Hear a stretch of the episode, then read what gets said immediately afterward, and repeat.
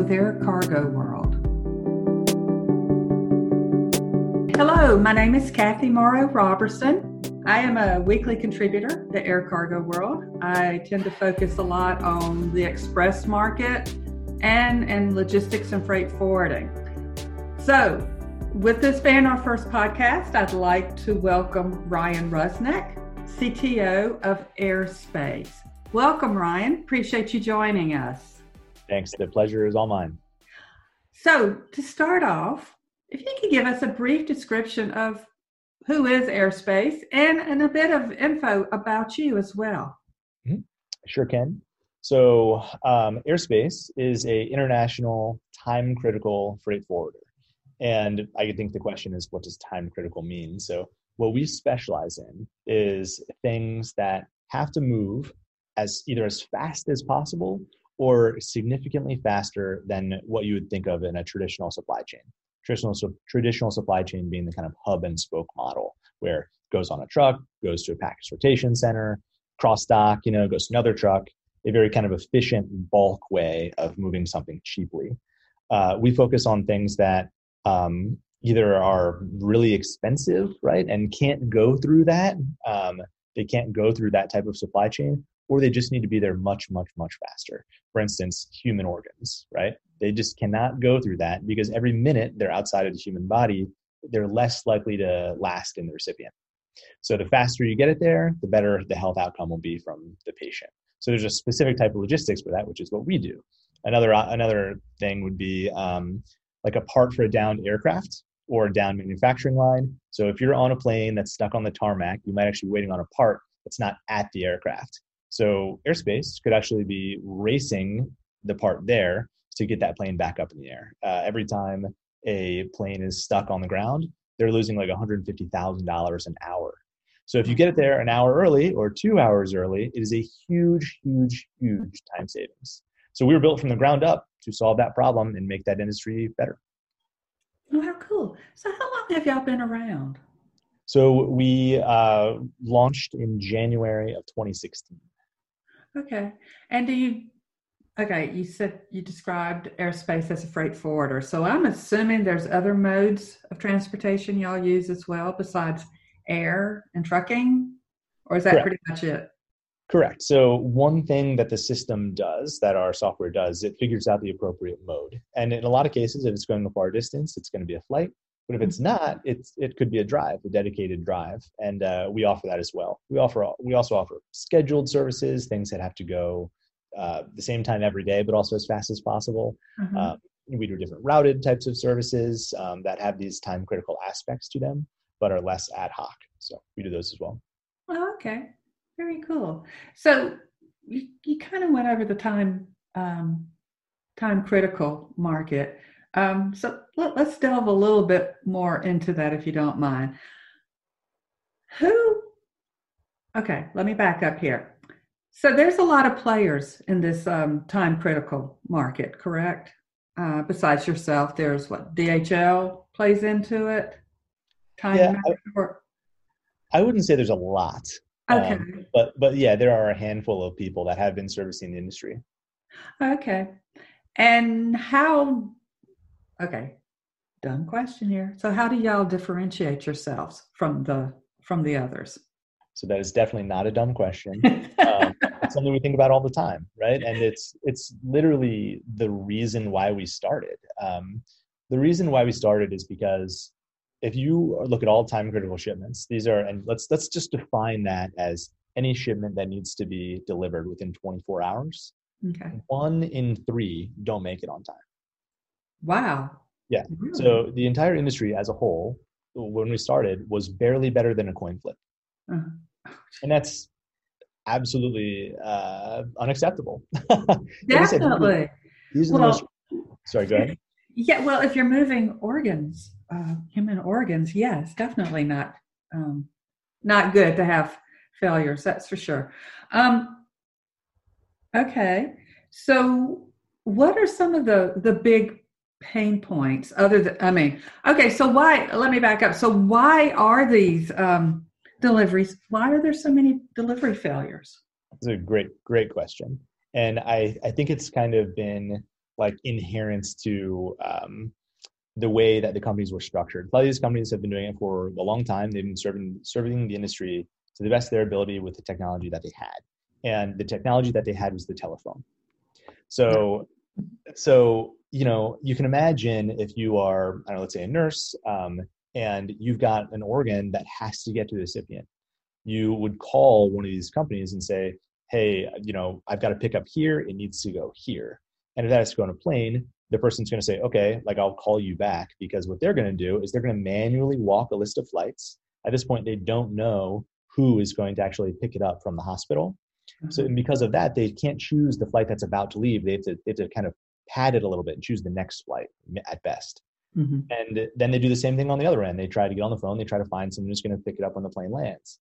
And um, that whole process takes a very long time and is also it's kind of, it can be very error prone.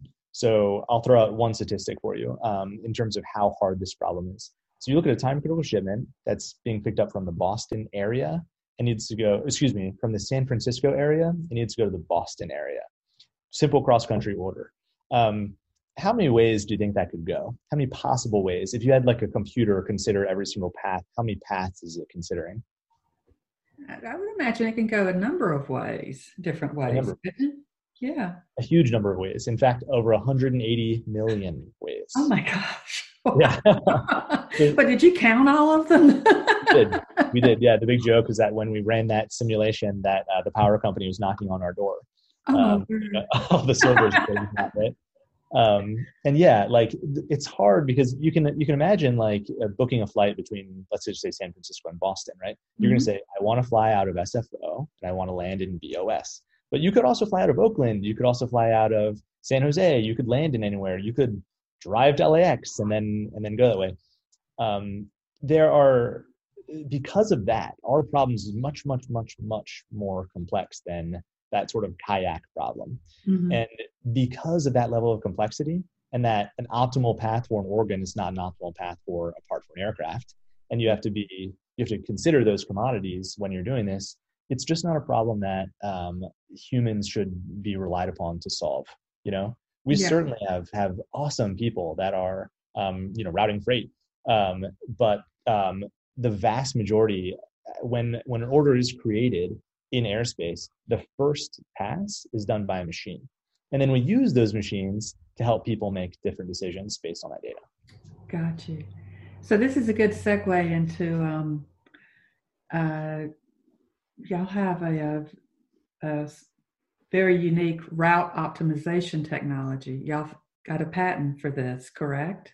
We sure do. So, can you talk about it a little bit more and why is it so special?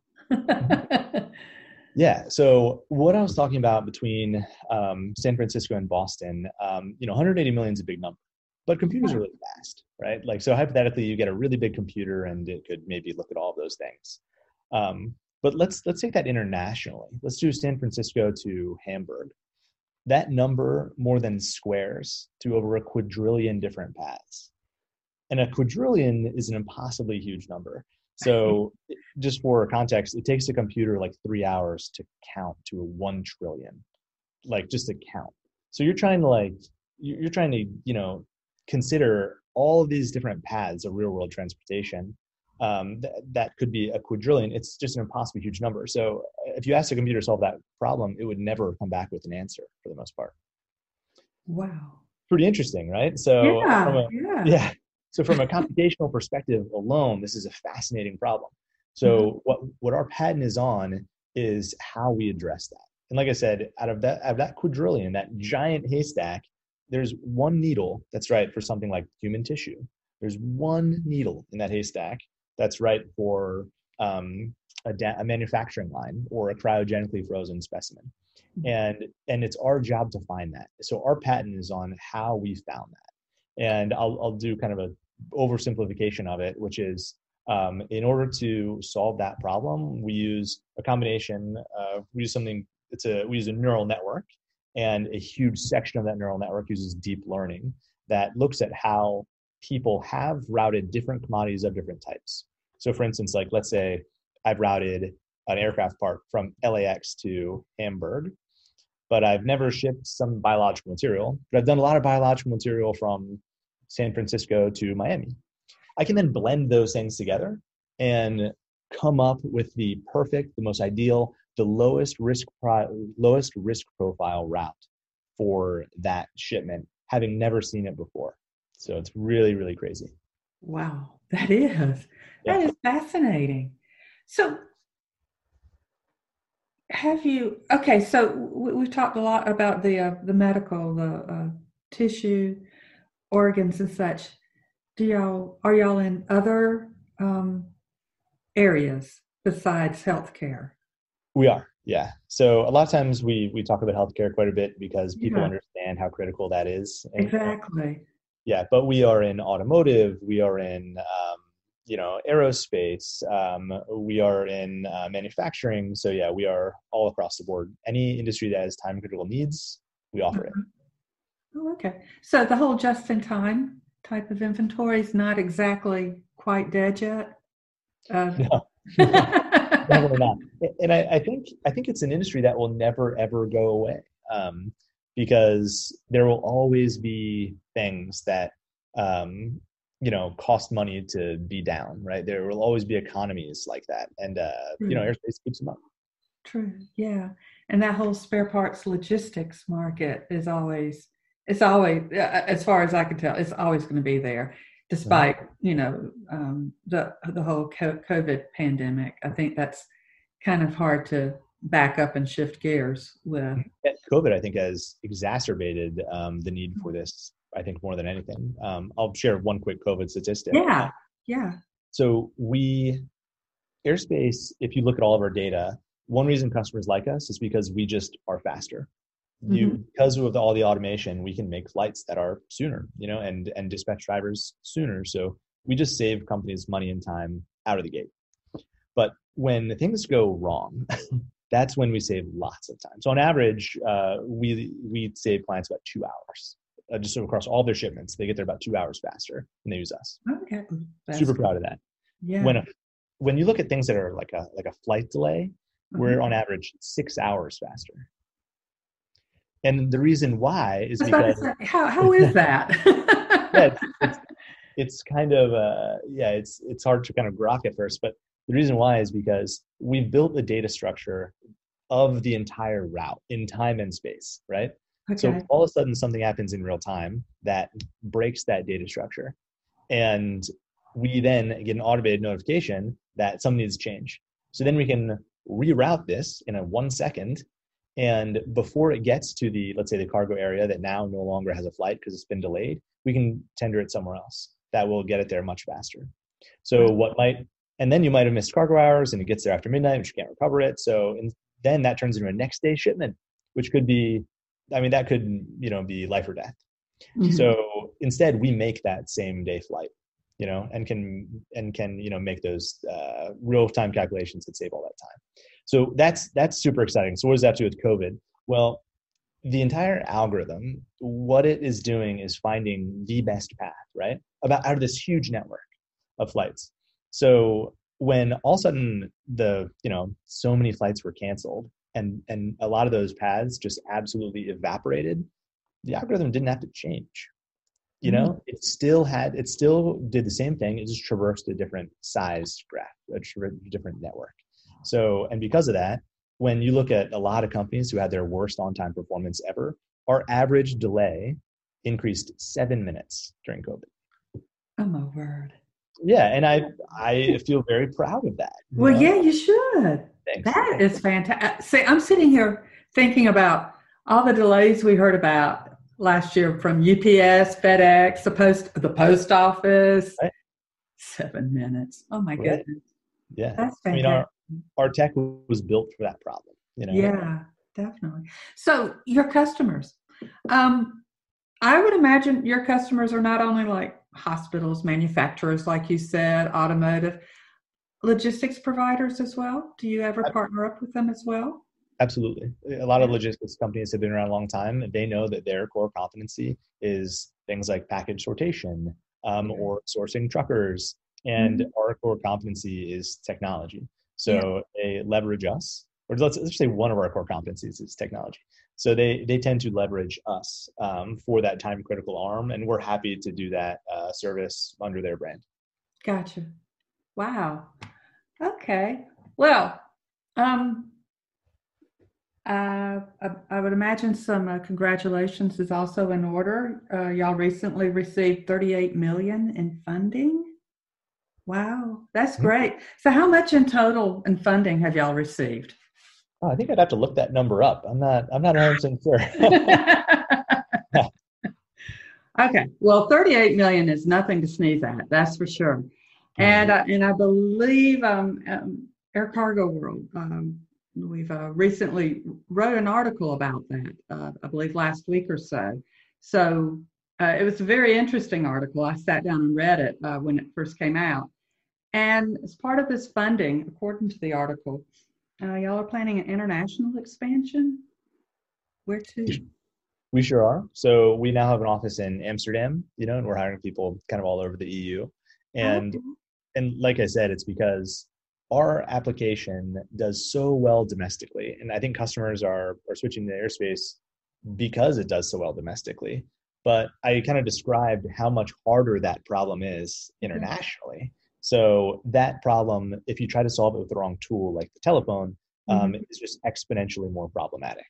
So by moving into international, um, there's a whole set of problems that airspace will just, you know, make go away um, by applying, um, you know, all the same algorithms that we have domestically to the international problem. Okay.